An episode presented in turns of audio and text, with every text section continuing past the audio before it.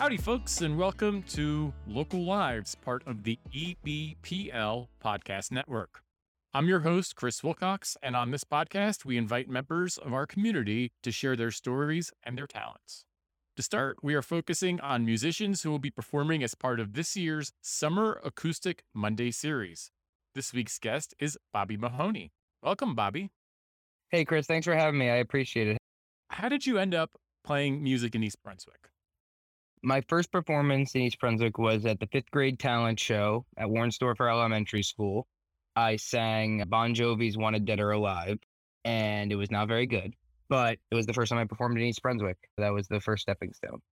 So you're a longtime resident of East Brunswick. I grew up here. My parents moved here in 99. I was born in Livingston and we lived in Garwood and Roselle Park for a little bit, and we moved to East Brunswick and I did the fifth grade talent show. I played trombone in the school bands. I did EBT Idol when we got to the high school. I was involved in drama club briefly towards the end of high school in terms of pit musician uh, crew, and then I was Officer Krupke in West Side Story. Funny enough, which was definitely not my normal thing. That was fun. All those many performing opportunities, which is a really cool thing for a student there. You mentioned that you performed Bon Jovi in the talent show. What genre of music do you perform and what inspired you to perform? We're a rock band. I'm a singer songwriter, but rock, punk, folk. What I like to say is Bruce Springsteen meets ACDC meets Against Me or Gaslight Anthem. A lot of Jersey rock, but we do our own thing with it. I take a lot of pride in being from New Jersey and wearing that on our sleeves while also putting our unique twist on it in terms of inspiring me to perform growing up i liked singing along to disney movies and i liked acting out the scenes for my family and dancing and stuff like that. From a young age i liked performing and then i really got into wanting to write songs. I got into bon jovi and springsteen and acdc from a young age. My parents had that stuff playing in the car a lot and neil young and the grateful dead and warren zevon and meatloaf and a lot of classic rock stuff I grew up on, and that later turned into more punk and more aggressive rock music and heavier stuff. It's more singer songwriter elements, and that is what we do now. It's great.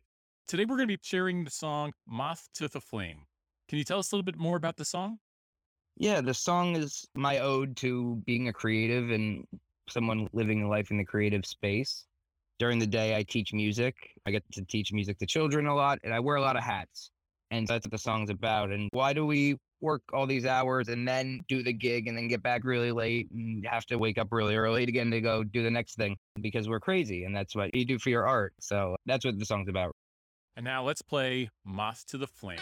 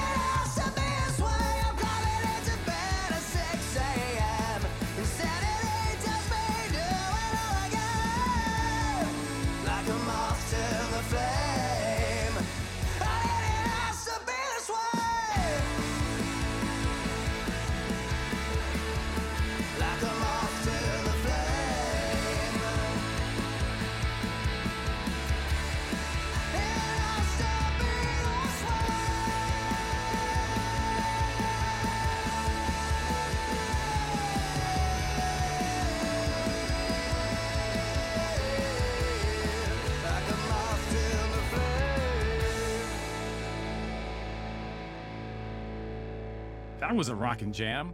Where can we listen to more of your music? On Spotify, Apple Music, on Bandcamp. If you just search Bobby Mahoney or Bobby Mahoney and the Seventh Son, that's the full name is Bobby Mahoney and the Seventh Son.